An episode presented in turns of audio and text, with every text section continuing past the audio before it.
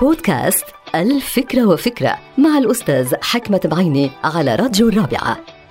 الإنسانية مفهوم فكري ونسبي أيضا بتتبلور أبعاد هذا المفهوم وبتتغير عند كل إنسان نتيجة أعماله ونتيجة تفاعله اليومي مع الحياة وتنسب كلمة الإنسانية إلى الإنسان وهي التسمية اللي دائما بنطلقها على صفات الإنسان الحميدة كالعدالة والشفقة والتسامح والرأفة وغيرها. ولكل زمان إنسانيته ولكل حضارة إنسانيتها. أثينا مثلا كانت عاصمة الفكر والفلسفة روما كانت المدينة الأبدية قرطاجة كانت المدينة الاستثنائية نيويورك المدينة التي لا تنام باريس كان اسمها ولا يزال مدينة النور والأنوار. كل هالصفات إجت نتيجة مسار إنساني لشعوب تلك المدن والحضارات.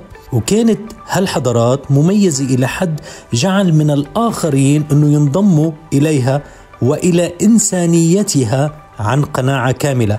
يعني بأثينا ما كانوا كل الناس من أثينا. بروما انضم عدد كبير من خارج روما إلى هذه الحضارة. وكذلك في نيويورك وباريس وأيضا مدن أخرى. لذا علينا أن نعمل دائما لتطوير إنسانية عادلة وجامعة للوطن اللي نحن عم نعيش فيه. أو ننضم إلى حضارة تجعل منا أكثر إنسانية وأكثر محبة ورأفة وأكثر سلما وسلاما وتسامحا وخيرا. نعم الإنسانية حضارة بحد ذاتها وعلينا الحفاظ عليها والاعتناء بها وبمقوماتها. وأعني هنا مقومات الإنسان إنسان الأخلاق التواضع المحبة السلام استقرار الاعتدال وغيرها من مقومات الإنسان والإنسانية.